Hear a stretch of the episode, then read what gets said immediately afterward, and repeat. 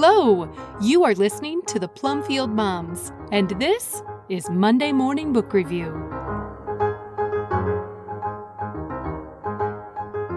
Down the Big River by Stephen Meader, a Plumfield and Paideia book review, originally published by Sarah Masaryk on March 10th, 2023. Quote His over 40 books cover genres of adventure, biographical fiction, nautical historical fiction, entrepreneurial or occupational fiction, environmental fiction, sports, mystery, and war.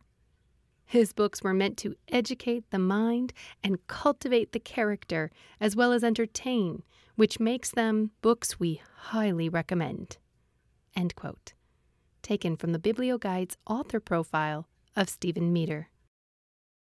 Down the Big River by Stephen Meader is a fast moving, exciting, and wholesome historical fiction novel that blessed our morning basket for several weeks this winter. In our Forgotten Books historical fiction podcast episode at Plumfield Moms, this was Sandy Hall's selection. In that episode, both she and Tanya Arnold of BiblioGuides gave us a lot of great information about Meader and his reasons for writing these kinds of books. He is a gift to our young people. His stories are set from shore to shore across our country, celebrating America and her growth. And while we've not read them all, we feel confident in recommending any of his books. If you head over to the show notes on our website, you can find that episode if you want to listen in. In 1805, Tom Lockwood and his Quaker aunt and uncle sold their Pennsylvania home and headed west to Missouri down the big Ohio River. Tom's uncle Ezra, a gunsmith and farmer, taught his strong and solid nephew well in the arts of hunting and shooting.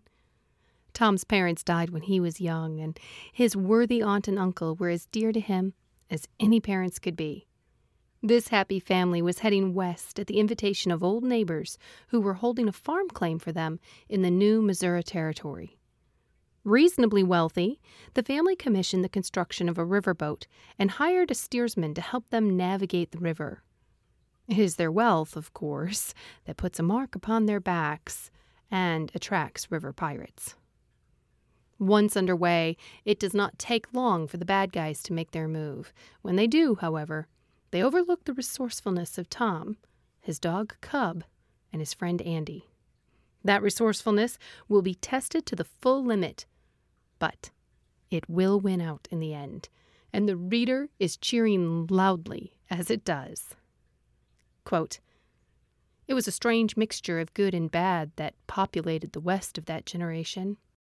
But fortunately, for the history of our country, the evildoers lived out their wild lives and disappeared, while the true pioneer farmers handed on their tradition to big families of sons and daughters. This story, like so many of Stephen Meader's stories, is practically perfect for young readers. The language is complex and elegant. The vernacular is fun to read. The characters are so alive that they jump off the page. The description is so well drawn that it plays like a movie in your head as you read. It is historically sound. It is patriotic. It is moral. And it is good, wholesome fun.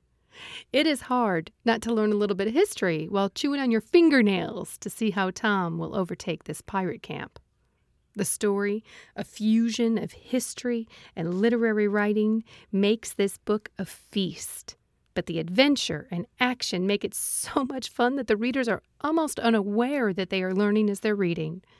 Best of all, Meader so respects our young readers that he's quite careful to draw heroes who are worthy models of morality and good character.